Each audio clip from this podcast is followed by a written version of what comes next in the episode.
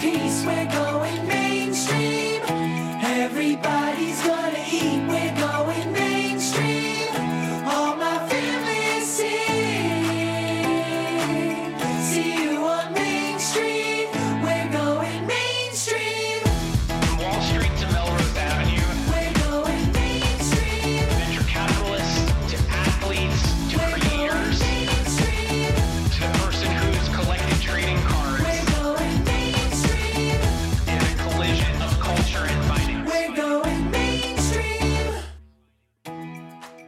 Welcome back to the Alt Mainstream podcast.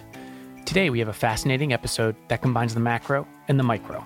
Nimble Partners founder John Burbank and partner Ken Wallace come on the show to discuss both the nuances and intricacies of the markets and early stage venture. Nimble Partners is a technology investment platform that invests into early stage fund managers through their manager selection program, as well as direct and co investments into breakout performers from their VC fund manager relationships. John and Ken have had illustrious careers in both public markets and private markets, investing in many of the biggest technology trends and many top early stage managers over the past 15 years. John was a top macro investor from founding Passport Capital in 2000, where he was amongst the best hedge fund managers of his time. He's been investing into early stage fund managers for the past decade. As a longtime macro investor, he's consistently focused on sectors and investments where technology can be disruptive and accelerate change. He's also an investor in the Golden State Warriors, the championship winning NBA team.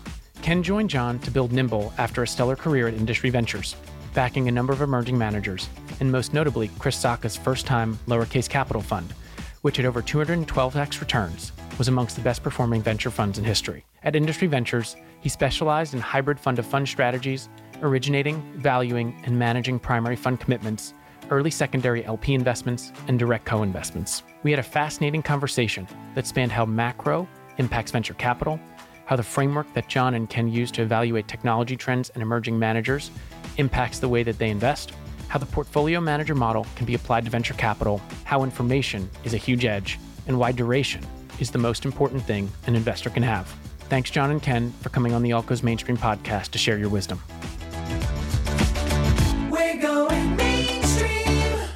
John, Ken, welcome to the Alt Goes Mainstream podcast. Thanks, Michael. It's a pleasure to be here. Yeah, thank you. Well, pleasure to have you. Fascinating backgrounds that you both have, both in prior lives and what you're doing now, and how that informs what you're doing now. So, I'd love to start with the, the partnership that you two have formed. You come from different backgrounds. John, you grew up in the hedge fund world. Ken, you grew up in the venture world. So, fascinated by how you'd say your philosophies on investing into VC funds and companies, which you do now at Nimble Partners, differ, but also have complementary benefits based on your different backgrounds and vantage points. Well, in the hedge fund world, I was really concerned with big changes, big, generally macro changes that the market didn't uh, anticipate or understand, as well as significant new things. A lot of hedge funds are more regression to the mean strategies, and clearly thinking is generally more regression to the mean. What I was trying to do was the opposite of identify big new areas that mattered. And actually, that lends itself much better to venture investing. The reason that we did come together was in 2011, I saw the end of world growth, the intensity of world growth driven by China. And being in San Francisco for the, the previous 20 years made me believe that we were entering a, a different world where technology costs were constantly falling and the best human capital in the world, which San Francisco clearly had accumulated, was going to be the winner in all kinds of forms. So I started personally investing in early stage funds and much more in startups in order to inform myself and validate that hypothesis. And I'd say the reason that we're working together is because our philosophies are very similar. I started investing in venture funds 20 years ago at a big wealth management firm uh, in New York. We had access to a lot of the top brand name funds who were all really a lot smaller than they were today. And what I saw 2003 to 2006 was that these funds were starting to get a lot bigger. And that meant that they were doing more later stage investing and really not investing as much in true startup venture capital, which is what they had been doing for the previous 20 years. What you saw was this new class of micro VC funds that were starting to emerge from angel groups or people spinning out of those large funds. I became really interested and wanted to focus on those. So that's what I spent the next 12 years of my career doing between 2008 and 2020. Is focusing on those new emerging seed funds, emerging managers focused on the very early stage of venture capital. And when John and I met, he shared the managers that he'd been backing, and I looked at the ones that I'd been backing. There was a lot of overlap. I'd say the philosophy that we've been investing behind is really trying to find people who have special access to important and hard to crack into networks. These people can go about getting access to those networks in various ways. One is through sector specialization, one is through working in those networks, and another is just being important and helpful to the people that are in those networks. Our whole philosophy is trying to find new emerging managers that invest at the very beginning of company formation with access to those special networks. Some stories like we were both racing to back Pejman and Mar at Pear Ventures first. I remember meeting them when they were just beginning to form their fund and come to find out that John was in the same time frame. Just a lot of similarities in terms of philosophy. So that's why I think we're really excited to work together. It sounds like in a nutshell, it's really about information asymmetry. Both of the industries that you've been in are about that and you've found different ways to use that as a way to invest for an advantage.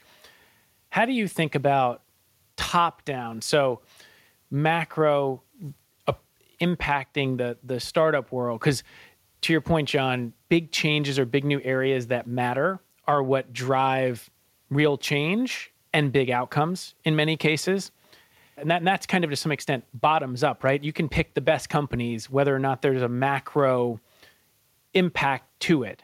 But there also can be a macro effect from investing in the right markets or behind the right trends. So, how do you think about top down investing, but then also the bottoms up aspect of venture? I'd say since Ken and I started working together, there's probably never been more dramatic macro events in such a short period of time. Since 2020, we've had massive slowdown, massive liquidity acceleration, broad global effects of this lockdown, and then the Fed hiking rates, realizing it had created lots of inflation and government allocating way too much to the individuals and the economy. My opinion is we've left the world that we were in after the financial crisis, where central banks just kept providing more and more liquidity.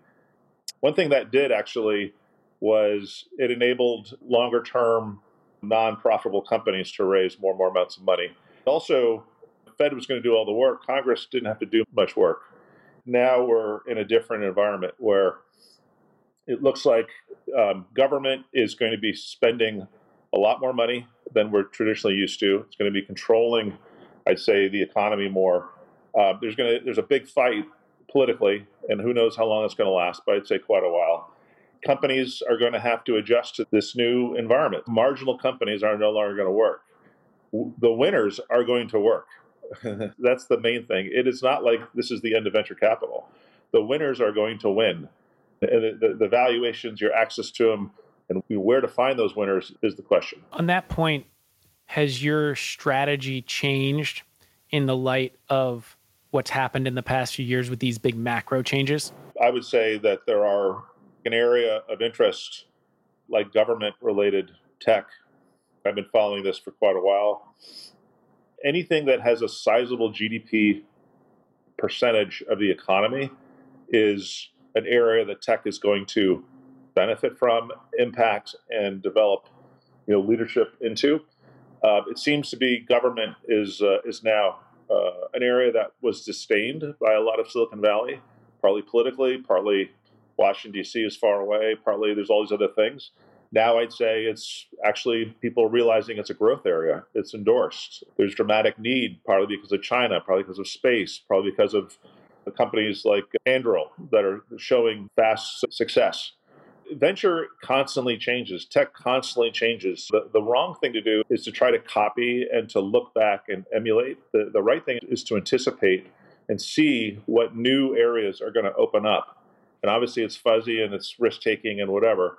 But fintech was that 10, 12 years ago. Government is that in the last couple of years. It's going to have a huge future to it because the percentage impact is enormous. And so, tactically, from a tops down perspective, we'll identify these new emerging trends that are maybe five, ten years out from bearing fruit. We want to make sure that we have managers who are experts within those trends and not just new to the idea that companies might be formed in these areas. These are true operational ex- experts that have backed companies before or been entrepreneurs or have worked at big companies where they built products within these large macro trends. So, true sector experts focused on these new emerging areas. Then, what we can do is, is learn as they start making investments. We meet their portfolio companies, meet the founders. And as companies start to emerge, we get closer to those and we can start investing directly into the breakout winners within those funds. That's tactically how we affect these tops down you know, macro approaches. And Ken, how do you think about the evolution of early stage venture and emerging manager venture where you were working on this for quite some time professionally at industry ventures we're early on to this trend. How do you think about the current macro environment changing the way that a you have to invest and b which types of managers might be successful yeah, that's a good question. I think we've seen a proliferation of new emerging managers. The number of funds, the number of managers that have been formed in the last 15 years is just astronomical. And so, given the valuations that we saw in back half of 2021 and 2020, uh, everybody looks good. So, it's really hard to pick through the ones that will have true performance. So, what we focused on then is not really worrying about backing everybody or making sure that we back the, the best one.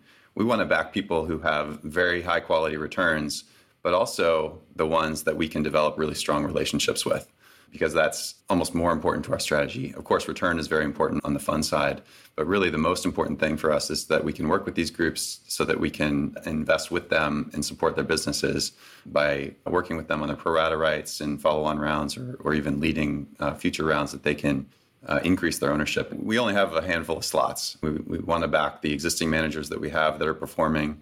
And, and so when we think about backing new managers, they have to fill some kind of sector expertise and an area that we want to continue investing in, but also ones that are going to work with us on a really close uh, basis to affect our direct investment platform. And then, how do you think about the concept of understanding of the macro environment for the venture investor, how important is that for them in terms of their ability to pick companies well, get in at the right entry points, think about what exits might look like based on true multiples? I think obviously past year has shown that the, the company's exit value is actually dependent on things that happen at more of a macro level.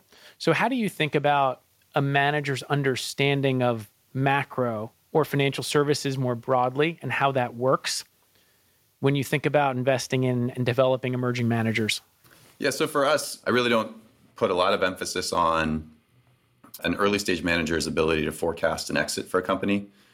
That's kind of our job, right? So, really, their job is to uh, attract the best entrepreneurs within their given sectors and be able to partner with those entrepreneurs to build enduring and lasting businesses. And if they can do that and their funds are appropriately sized, they get the right ownership, the returns will take care of themselves. Companies can choose their exit windows, especially if they're enduring companies. And, and maybe the right answer, some funds are experimenting with a evergreen approach or continuation vehicles. And some GPs don't want to exit. And so that's maybe our job is to figure out when the right exit for us is. But an early stage manager's job should be around entering, accessing, and building these enduring businesses. And John, on the topic of underwriting and evaluating talent at the investor level, you've seen this from a slightly different vantage point in the hedge fund world. I'm fascinated by the way you've constructed Nimble because, in a sense, from the outside looking in, it could be seen as like a PM model or portfolio manager model, right? You're backing sector experts in a sense or specific skill sets and getting best ideas, best access in terms of your exposure. How do you think about that concept and the way that you evaluated talent in your prior life and applying that to what you're doing today? I saw that early on. I thought originally coming from the, the capital markets and hedge fund world, I thought, how much value could I really add I was just interested in validating this human capital hypothesis. Actually, there's a lot to add. It's a surprising amount to add, but you have to spend time in it to understand how it's different, obviously. So, actually, it's a lot more effective in the venture world than the public world. I say that because in the public world, things are start off being far more efficiently priced. A, a, a lot of what happens in public is just parsing data and then making decisions off of data. What's happening here is you're having access because you're aware and understanding of a sector and a, and a group of people and things that have worked or not. Speaking to a sector expert who, who's in our fund, they, they have a lot more value to tell us, oh no, that model didn't work. Oh no, this this founder we know is this way or that way. There, those are, that's data you cannot search for, and it's not well known. We know there is tremendous longer term alpha in public markets, and yes, there are sector experts who can generate that. But my God, the time it saves for us to speak to our ed tech manager or fintech manager, where we float a new idea, a new company, and it, like the ability for them to just say, no, that doesn't work, or no, you should speak to this person. It's so effective, so valuable. Taking this from top down, going macro to micro, and the concept of this idea of the PM model within venture capital. If we think about some of the top down industry trends, and I, I want to hear both of your perspectives on this because I think you'll both have really interesting vantage points. But the evolution of venture has kind of been the big platforms are becoming bigger, are multi strategy, multi stage, maybe even multi product. And then you have a lot of smaller managers who may be very, very focused on a specific area, stage of the market, sector, et cetera. How do you think about the concept of the PM model when it comes to the evolution of venture capital as a business model? I guess I'd say, you know, originally it was a, a place, Silicon Valley, it's Sand Hill Road, and that took you know several decades. Entrepreneurs essentially were pooled in that area and knew where to go to find capital, and the venture guys didn't have to travel, didn't have to do a whole lot. But now, obviously, that's changed. We have companies formed all over the place. You have pools of capital all over the place. In fact, there's, there's just lots of competition. What we see is that they're either big brands with ability to raise lots of capital, or at the other end, you have people trying to be differentiated with something that they can contribute. Just being in Palo Alto no longer is uh, is enough of a differentiator. It it was fine ten years ago and and more, but I think it's really the job of us to put those things together to create that PM model. Maybe Sequoia has uh, experts in different sectors. They sort of pride themselves on being involved in lots of different things. In fact, one of the things that we learned from like Learn Capital, our edtech manager, is how so many of these well-known investors at these big brands had a edtech company that they backed, but they really didn't understand the sector because how could they if they didn't spend most of their time doing it? Whereas Learn has had far more billion-dollar outcomes than any of these brands. And edtech's actually five percent percent of the economy in the United States, five six percent. I mean, it's a huge area, and none of these brands have, you know, the expertise. So I think it's really for us to put those things together and create that PM model. And Ken, on that point, do you feel that venture is different than other parts of private markets, say private equity, where the Blackstones, KKRs, Carlyles may build or buy teams and put them on their platform, and size and scale does matter in a lot of those cases. But is venture different in your mind where those managers, John, that you mentioned that are experts at their specific craft or sector or category are going to be the ones who stay independent, maybe stay smaller from an AUM perspective, but that's how they feel they generate alpha. Is there kind of a, a talent question that you've sought to answer, Ken, as you've thought about the evolution of venture capital as an industry? Yeah, well, I think evolution has really bifurcated the market. You have true venture capital, which is, I'd say, where we play in the smaller end, which is small funds, less than 100 million or so, that are investing at the very beginning of a company formation.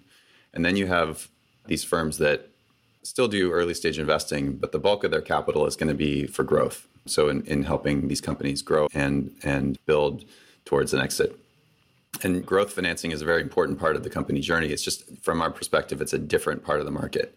So if we're focused on the emerging sector, there's a lot of different structures that work because if you invest in an important company at the very early stage and get a big ownership, you have the right to continue investing in that company and, pres- and preserve your ownership all the way through exit, usually. So what we've seen emerge are, are, a couple different strategies where there's a pure, from the manager's perspective, I just want to do that, and I don't want to do the follow-ons. I just want to do the early stage investing, and, and that's how I'm going to generate my returns. My funds are smaller, and I make a write one check and be done.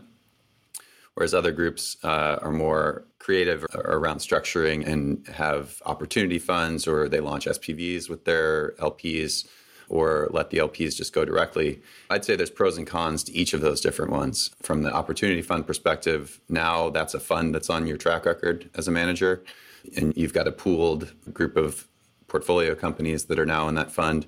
And vice versa, if you just let the LPs pick, what, what happens if they have a bad experience? Um, are they going to be there for your next fund? So I think managers need to be really careful about how they go about doing that.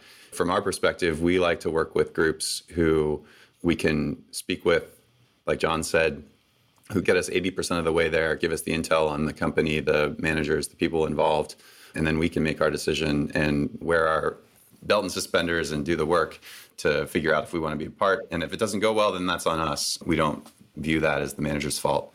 Whereas if it's an opportunity fund that we've invested in now, we're putting all of our faith in them to make those decisions.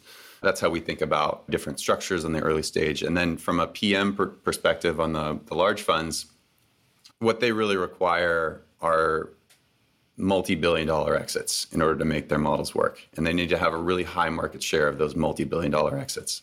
I don't have a lot of visibility on what goes on in those firms, but my suspicion is that a lot of people will focus on the companies that they believe can be those multi billion dollar exits.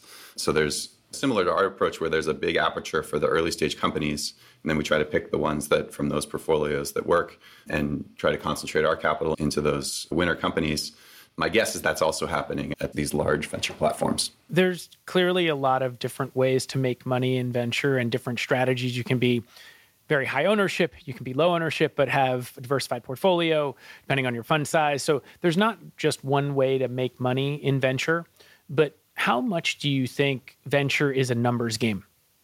Kind of related to your point about having as many shots on goal early on to then funnel into a select number of companies at growth stage that will as john like you said earlier there are going to be certain big trends or big areas that are going to drive massive outcomes how much do you think venture can truly be distilled down to a numbers game before you even get to specific companies, founders, et cetera? Well, the, it is a numbers game in that the more things you see, the more perspective you have. I, I like to say your attention follows your money. One third of our funds go right into these early stage managers. We actually have money in a thousand startups. We actually are interested in what is there. We are paying attention to what the managers are saying about their portfolios. We're looking to put the other two thirds into the B and C rounds of their breakout companies. So it's having perspective and understanding of where to allocate your own attention and time. We all have the same amount of time. It's a question of your perspective about where to spend it. And this is where the human capital network and aspect is so important. It's understanding who to call to gain time and perspective about a future decision. That is essentially what our job is about and investing in those early stage managers align us with all these close to company with lots of perspective for things that we need and we can draw on these other managers to give us views by sector or by just relationships that we have identified they have with people in question. The numbers actually aren't in your favor in venture. Most of the exits that happen in venture backed companies don't end up being that interesting the name of the game is to try to figure out how to put as little capital into the companies that won't exits for high multiples and as much as you can into the ones that can return meaningful exits back to you and produce realized proceeds. In the end, we're all judged by realized proceeds divided by contributed capital, and we want to make that ratio as high as possible. Our answer to that is if you strip away the structures, is put a lot of very early stage, essentially no cost options in hedge fund speak and when those options start to pay out, A, they'll have an impact, but B, we want to try to increase their impact by investing Still, when we can produce a venture style return, usually that's Series B and C rounds for us. Sometimes we can go earlier, sometimes later. But the bulk of our direct co investing happens at, at that stage when we can still see a high multiple but we've minimized the risk of downside. Of course, there's still downside and we might lose our money on a couple of companies, but we've limited that opportunity. But also increased the amount of capital that's flowing into the, the effective winners. But when we think about managers, I want the opposite. I want them to have really high conviction about everything that they've invested in. Of course, we know that some won't work. It's really our job to increase the allocation to those options. So, from that perspective, I think strategy often informs how you think about investing. And I'm listening to you, and correct me if I'm wrong, but what I'm hearing is you take a lot of early bets as options on potential winners, and then you invest at Series B and C stage into those winners with more capital that can then drive outcomes and larger pools of return of capital. Does that mean you believe that that's the best opportunity in venture right now, where the best risk reward trade is in your mind? Yeah, I think that's right, and and especially th- those B and C rounds are really hard to raise right now. That's based on the market dynamics. We talked about valuations for 2021. A lot of the companies that raised then are having to come back to market now or over the next 12 to 18 months, and even the ones that have performed and have doubled or tripled in revenue, they're looking at a different multiple environment. If you look at public markets, we're back to where we were at the beginning before COVID in tech, but the multiples are more realistic and based in reality. When we look at some of our companies that we've invested in over that period are coming back, they've been performing great, but they're raising at flat or even down rounds. And and so for us, that's a great opportunity to increase our ownership in the companies that we believe in. But also as we look to new companies, finding the one the the ones that are performing that our managers love and still believe can return their funds, we can come into those at a very attractive multiple and valuation right now. And so super excited to be doing that over the next, I'd say two years is, is where we have this window. On that point as well, how much do you think that what you both mentioned about the barbelling of venture, so the big platforms becoming much bigger, they have much more capital. They have to deploy in large size and scale, maybe not in that missing middle of B and C rounds in terms of size and scale that that you could deploy at or you along with other managers you've invested in can deploy at. How much do you think that has impacted this strike zone, that kind of B C range for potential for return relative to the risk? Because there's some traction, obviously, much different than the early stage that your early stage managers are investing in. I, the capital's there. The capital's waiting to be called. It's just collectively, they're just trying to figure out how long this lasts. The risk aversion is very high. I'll say one thing, though, for your listeners who are investors in venture capital firms the big funds do not care about you. Essentially, they really couldn't care less. They might have a meeting, but they really don't want to serve your interests. They're just focused on their business. The funds that we invest in really care about their investors. They need us to raise their next fund. They can be highly, you know, benefited from our involvement. I think it's just a point worth mentioning. Without putting in a lot of capital, we have an, an ongoing, enduring impact and a benefit from and attention from our managers. The large funds have well developed brands, and eventually, if they do poorly, their investors will leave. It'll take quite a while, but there's a very different interaction, I guess I'd say, between the, the two different groups. This is a fascinating point. I want you to talk to me more about this because what you're getting at, one, is value additive to the manager and their business building endeavors in a number of ways. These smaller managers, they can't necessarily fulfill these larger Series B, Series C checks that you can help them with. You're helping them maintain pro rata, generate returns and carry on partnering with them to do so. And then you're also enabling them to stay smaller as managers, which for LPs should benefit those LPs because they can have smaller funds in the future, but partner with co investment partners like yourselves Talk to me a little bit about that because that is such an important insight for the business building side of venture and for LPs as well. If funds just get bigger, returns change. And now, sir, maybe their LP customers change as well. They go to more larger institutions and they do smaller foundations, family offices, high net worths. But that changes their business model, their strategy, their hiring, all of which make it a very different firm. So you're making it possible for firms to stay the same and do what they do best? I'd love to hear more about that. One thing I would say, Ken can uh, tell you a lot more about this. coming from the hedge fund world, you would have thought that you would need to negotiate these deals ahead of time. Like, I'm going to invest X amount in your fund, and you're going to give me X amount of any other deals. It's actually not the case at all. It doesn't even relate to how much you invest in the funds. It's really about how value added you are and how much you can help. That's where the managers want to spend their time with investors. And there's only so many investors who do a 10 year allocation and actually uh, want to put in the time, active time, have perspective, can help. There are very few of those actual investors. We're not really competing against a bunch of other people like us, I would say. So a little capital, our attention, and their attention to us can be very, very productive. And I think the area that you can be as an LP the most helpful is getting a manager capital in their fund one. That's the hardest fund of anybody to raise. And to have somebody go out on a limb and say, "Yes, I believe in you," because really it's about the person in a fund one. It's they, they usually don't have a track record, they don't have an operational history of doing it. What you're doing is a, a you're making a belief that the team or the person can make a, a successful fund. We've done that a bunch, invested in first-time funds, and the benefit that you get from those managers is just huge. They're very grateful that you've done that for them.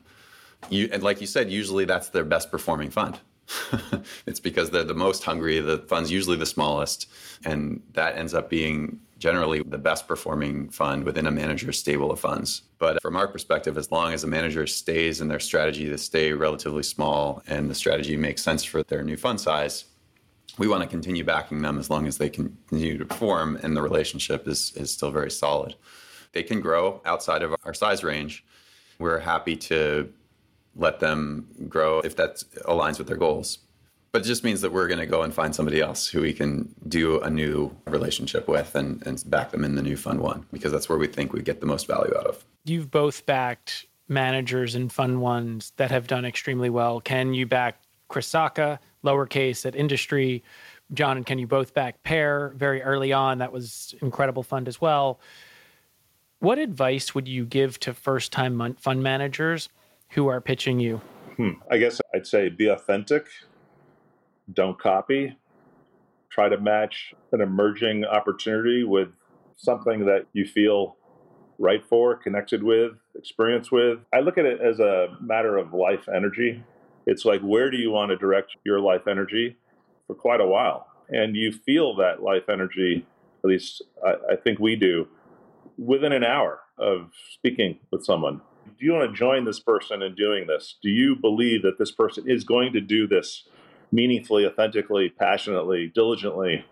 And when you feel that and when you think that the person is a high value person, generally you get a lot of good results. And often the reason people don't join these people is because what they're going after is unfamiliar to the investor. Actually, we like that. We, we like someone who says, here's what I want to do whether it's a company or a manager, and we see the option value. If we want to pay attention, we're probably going to benefit a lot from it along with our investment. I'd say also that there could be lots of reasons that LPs decide not to work with a new manager that they're raising a first time fund. One is that they don't do first time funds. So let's just discard those groups and say they're not going to be a fit for, for you.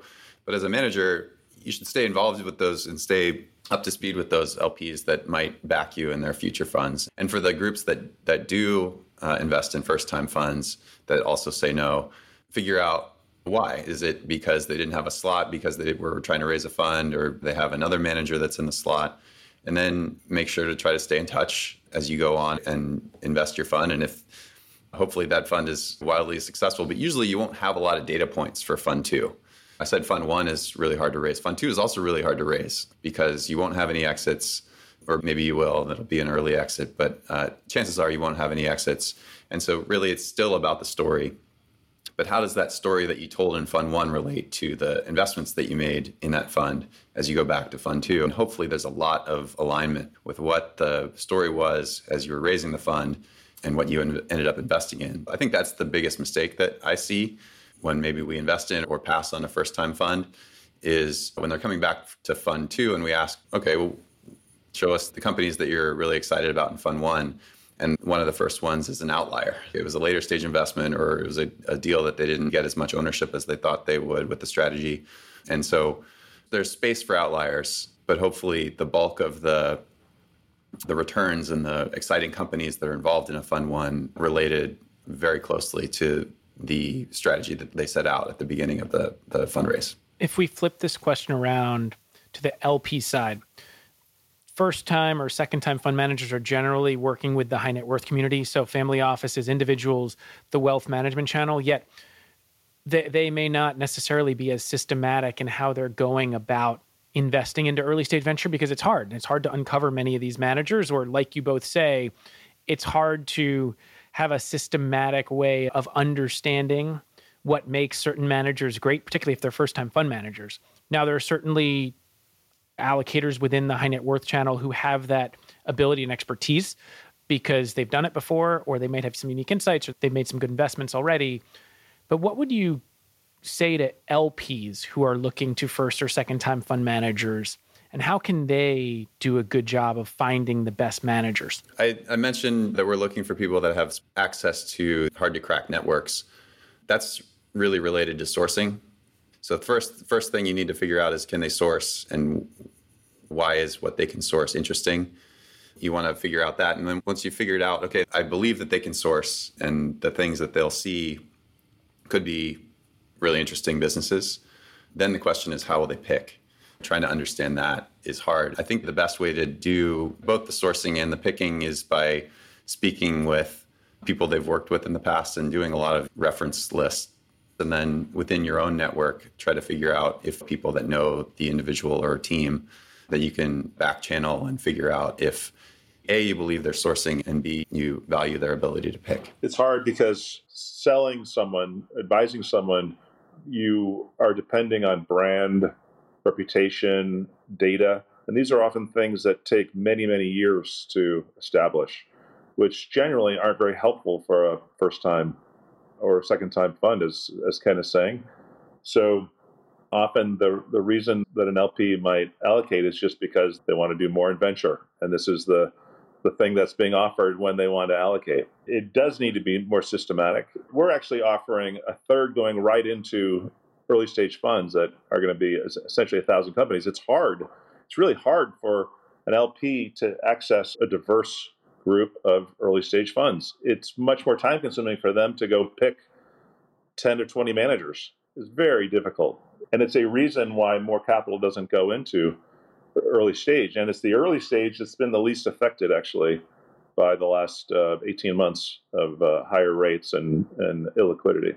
One thing I want to cover here, venture feels like a great place for fund of funds and or co-investment platforms, probably more so than other corners of private markets.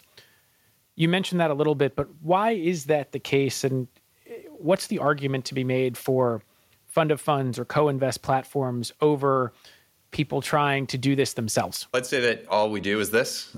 I think whether it's working with someone like us or trying to do it yourself really be honest with the amount of time and attention you're going to spend on it. We think that a emerging manager focused diversified fund group coupled with a co-investment platform is a really interesting way to access venture especially because you're finding these sector experts who can in, in their own fund produce a really high return. But then it gives you the information and access to their best companies. I talked a little bit about that before. I think what that does is it bends the risk curve in venture. If you look at the risk curve for any one company so say that's the highest risk thing that you can do is just to have a portfolio of one early stage startup maybe the highest return, but also potential for lowest return as well. You get better on the low end if you have a diversified set of early stage managers, but that also maybe caps the upside because you're maybe overly diverse and each winner doesn't really impact you. What we've done is kind of combine both of those in one platform and, and make a really diversified pool of early stage options for a third of our capital and then two thirds for directs. And I think this works in venture, especially at the early stage and the small funds that we're investing in because the small funds we back are less than 100 million in size. They invest at the very beginning, get their ownership then, and then usually their fund size limits their ability to keep investing beyond usually the Series B. So right when a company is gaining traction, you can see that the customers are buying the product and this has a potential to be a really interesting business. It just now needs growth capital to scale. That's when we start to get excited about uh, increasing our concentration to those companies. And we can do that because the small funds that we back, they're not taking allocation right that they have to the allocation in those rounds. So because we can move quickly, because we already know about those companies, we've been tracking them for a long time. We're based here in San Francisco, and others can do this too. But we can move quickly and be a responsible direct investor that the manager feels comfortable introducing us to the CEO in order to take that allocation. And being early and quick uh, versus late and reactive is a, is enormously different. Having perspective, it's like having perspective, proper perspective versus not understanding and scrambling on what to do. I think that's so important. That's a great lead into a quick fire round that I want to do. I, I want to ask each of you questions, a few sentences, quick answers on, on a few different topics. Starting with what do you think is the most important edge for an investor in today's world? Uh, duration is what I would say. If you can actually have and keep your duration and realize the benefit of that. What's the most non obvious view you have on venture? So originally, I invested just my personal capital, and I did that for nine, ten years. And a lot of times, I would find a company with a founder I thought was really compelling and wanted to do because I could see it on a long term basis being an inevitable. And yet, I found a, a lot of venture firms didn't want to do it. And I came to the conclusion that if you're an early stage fund, you often will shy away the, from the shiny object because you don't think it can get the next round. If it's so unfamiliar, you cannot want to do it. Whereas, you know, if you have a long-term perspective and you think the founder is the one to do it, it's actually incredibly compelling because they can build a multi-year lead over, you know, waiting for it to become a shiny object. So it's a reason why often venture is very, very uneven very, very uneven. It's not a monolith. It's not like everything's a shiny object. There are many things that are not yet a shiny object, which you want to go after. And the reason is because if you're a first time manager, you want to have a result within two to three years in order to raise your next fund. So, actually realizing why you should be backing things that right now may not be shiny, but later will, will be. Interestingly, on that point, you have the same advice for investors that you do for managers, which is duration again, if everyone's looking at something, eh, the valuation is going to be higher. The chances it's going to succeed is also higher. But one thing people are investing in is the likelihood it's going to get an up round by the time they raise their next fund. Don't minimize that aspect of why money is going into something that is shiny. Yeah, the thing I'd say is patience. There's bright, shiny objects that are non consensus, and then there's others that are consensus. I've seen the really successful managers take their time and not be so reactive. And that relates to backing companies, but also working with LPs. You want to take the time and be patient to develop the strongest relationships you can. This brings up a really interesting concept or question because in the hedge fund world, risk and reward and the balance of that matters so much. And you're both in your own way saying that be patient, have duration, be willing to back something that may be risky but may work. Obviously, there's different products for different LPs. Some are buying more risk but higher reward, some are buying lower risk, potentially lower reward. How do you think venture managers should think about risk reward? I look at it as a human capital question, not as a tech question. You basically are trying to access the most ambitious, high value, high quality people uh, doing the most challenging things involving other people and who are able to hire and combine other people like that. It's really not like anything else that you invest in. To me, the, the reward is essentially accessing, identifying, and getting involved with those people and then holding them. The longer you hold them, the more likely you're going to benefit.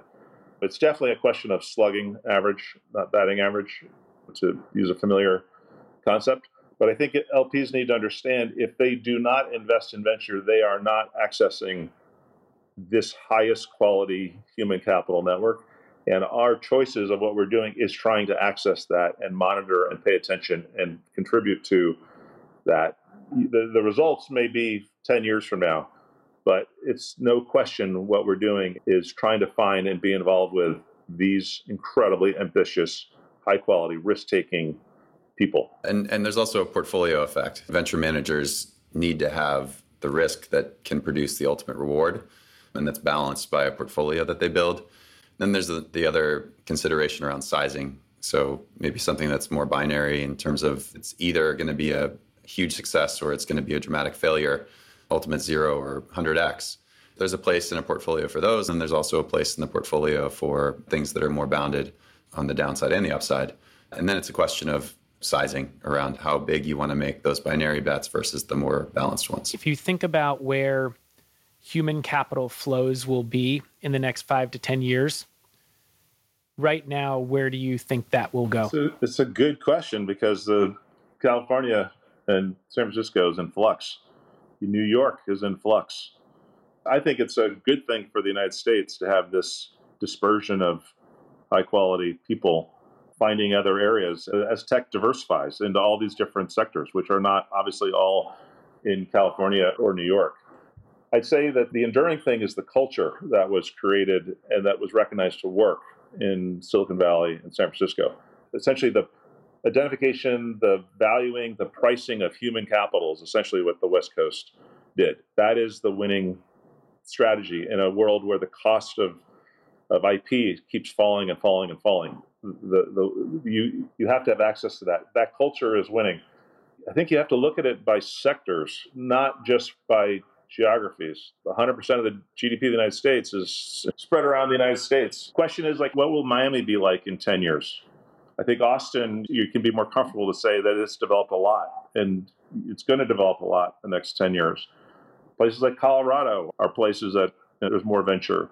It's always changing, however. It was never going to stay the same, but we can see it much more clearly right now. I'd just say that this remote experiment that we've really accelerated through COVID has stuck in a lot of places, and in a lot of places it's shown to be problematic. And I'd say that for really high performing teams, there's a lot of value in being together, wherever that is. So I think we'll see, you know, certainly an aspect of remote as companies scale. There's value in remote engineering or product development or things like that.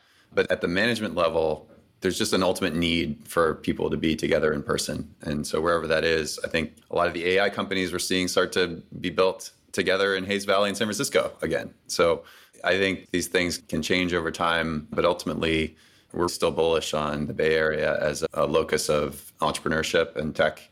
I think it's going to be hard for that to be displaced over time. On a more broader basis, what we're seeing, there is no challenge to the United States.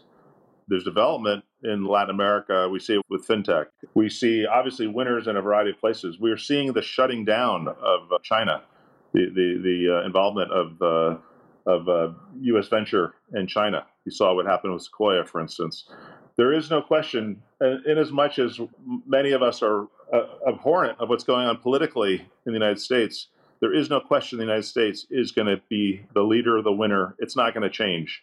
The attraction of highest quality people who cluster together to create companies, it's the United States is, is the is the winner. Yes, there are winners in other places, but anyway, do not let your own macro negative view of what's happening in the US discourage you from investing in the best people in the world. On that point, related to the last question as well, do you think that other places or regions of the world can create the human capital advantage that Silicon Valley once did? And does that make those places undervalued? For companies, you can have really high standards and attract the best people to work in those companies, but there probably aren't going to be very many of those companies in those areas because there's no saturation of these people who have the experience, understanding, culture, energy, training, whatever. And what has ended up happening in America, for instance, you have just an ongoing, the best people around the world go to cities and countries where they can monetize themselves the best. But I think what's happened is public markets have demonstrated oh, these are the winners. Oh, this is who you should copy. And it's been brought back to wherever they are. And but in no way would I make an equivalence of Silicon Valley in size and scale and magnitude to anywhere else. I don't know when we're going to be able to do that, if ever.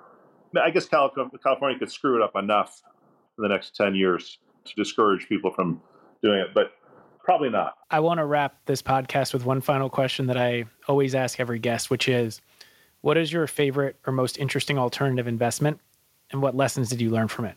So I'd like to ask each of you that question. John, you got to say the Warriors, right?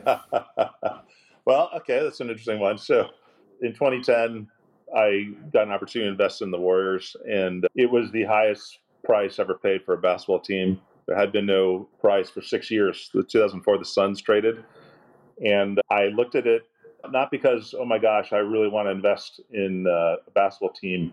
I, I looked at it as a question of what can go right, not at the price.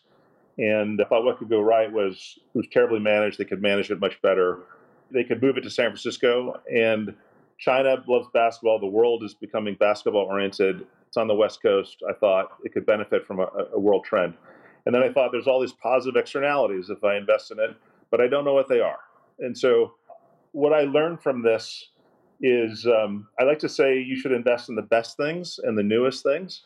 Um, and often the best things are priced in a way that discourage you from approaching it. Um, but the best things have a habit of doing extremely well over time. And you may not understand it, but generally the best things are what the world quests for and lusts for. And I was right about those three things, yet the starting price discouraged so many people from investing. I have to break the rules on my way I ask my last question, just ask two follow ups because I think they're very important follow ups to ask.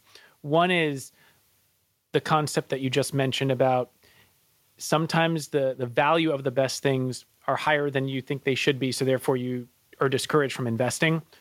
How do you think about the interplay between the price that you may pay for something that may seem high and the value? And how do you shift your mind to then move away from this is too highly valued and will still have more value in the future? Well, the, the reality is the winners are going to win, and paying 2x the price you paid for a winner is something that you won't feel too badly about with duration. Ken wouldn't have felt bad in retrospect paying 5x the price he paid for Chris Sacca's first fund. Well, I was going to say my favorite thing that I've invested in in the alt space has got to be the lowercase family and specifically Uber. So when you mentioned that we uh, backed Chris Sacca when he formed his first fund, lowercase one, well, between when he had lowercase one and he, when he raised his second fund called Spur, a bunch of these companies that he backed were coming back with follow-on rounds. And Uber's Series B, he didn't have the money in his funds to participate in, in that. So he called us up and asked us if we wanted to do his pro rata. And ultimately, we said yes, but it was it was hard to do. It was really hard to pay the price uh, that we had to pay at the Series B because they had about, I think it was three million of run rate, and we were paying 100 times run rate um, something like that. But if you looked at their cities that they were going to launch and the potential for future revenue, you, you just had to be a part of it. So we said yes, and ultimately that had a huge impact on our funds at the time. Yeah, I think I'd echo John's comment around the best things, even if they're overpriced or they look overpriced, the value, the intrinsic value will always be there. That's a fantastic way to end this podcast great conversation. Thanks so much, John and Ken, for, for coming on the Alt Goes Mainstream podcast and sharing your wisdom. Thank you. Thanks, Michael. Really appreciate it. Thanks for listening to this episode of Alt Goes Mainstream. I hope you enjoyed it.